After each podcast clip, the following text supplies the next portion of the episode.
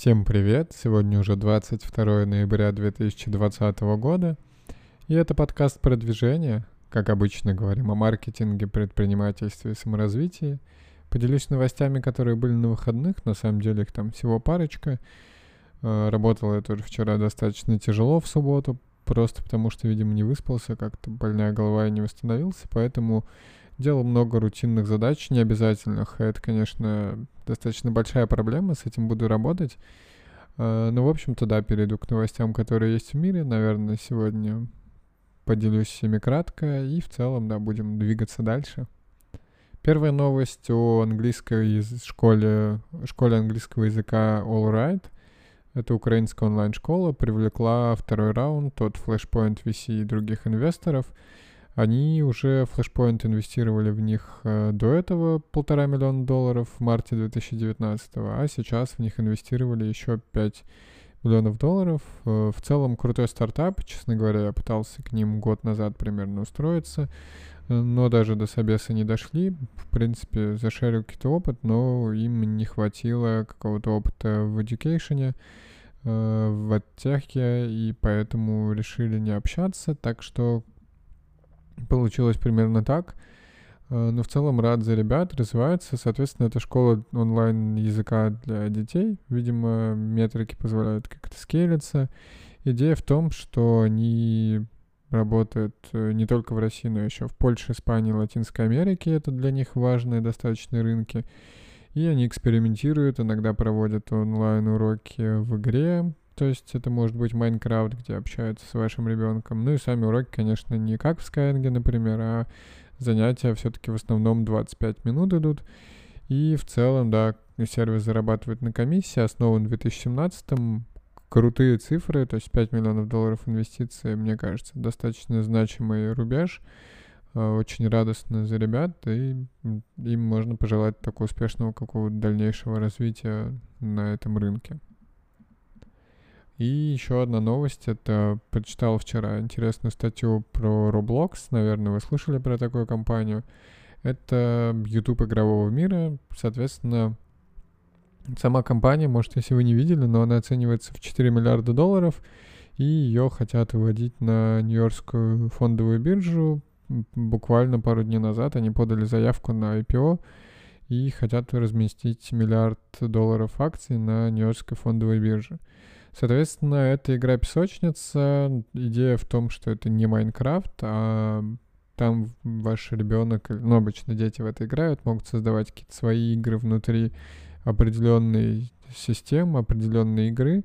А их выручка выросла за первые три квартала на 68% ну, текущего года по сравнению с предыдущим и почти 600 миллионов долларов.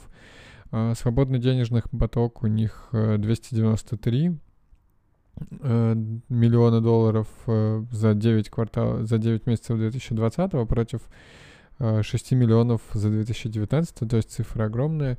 И убытки, конечно, побольше, 206 против 46 миллионов долларов, но масштабируется, видимо, очень активно. Теперь о самой игре, наверное, ее разработали в 2004 году в, в, вообще впервые, потом выпустили игру в 2006 идея в том, что есть собственная внутренняя платформа, где можно разрабатывать игры внутри этой игры, и, в принципе, там есть и различные жанры, гонки, симуляторы, квесты, есть даже какой-то свой политический мир, и в целом, конечно, все это бесплатно, но есть цифровая валюта, а, с помощью которой вы можете покупать виртуальные товары, персонажей, там, подписка есть э, от 5 до 20 долларов в месяц, какие-то дает ежемесячное количество виртуальных денег. Соответственно, можете арендовать серверы для проведения виртуальных мероприятий. А, там бывает и корпоративы проводят, какие-то концерты уже, но это такой тренд 2020 года. Соответственно, Roblox платит разработчикам, и они отдают им проценты, я так понимаю, 25-30% виртуальной валюты, то есть покупок э, в их играх, насколько я понимаю. Честно говоря, в Roblox не играл, хотел давно разобраться, потому что такой э, феномен большой, но сам так и не добрался и не поиграл, поэтому рассказываю на основе статьи.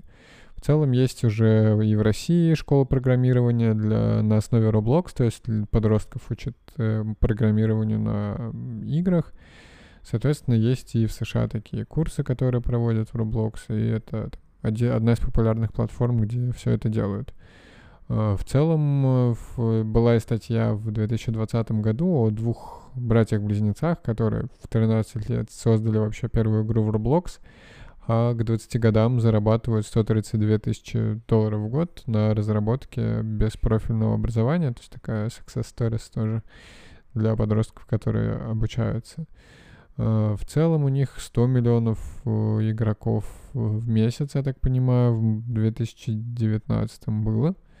И в целом, да, у них выплачивают большие проценты и в целом деньги разработчикам и тем, кто при, приводит им игроков.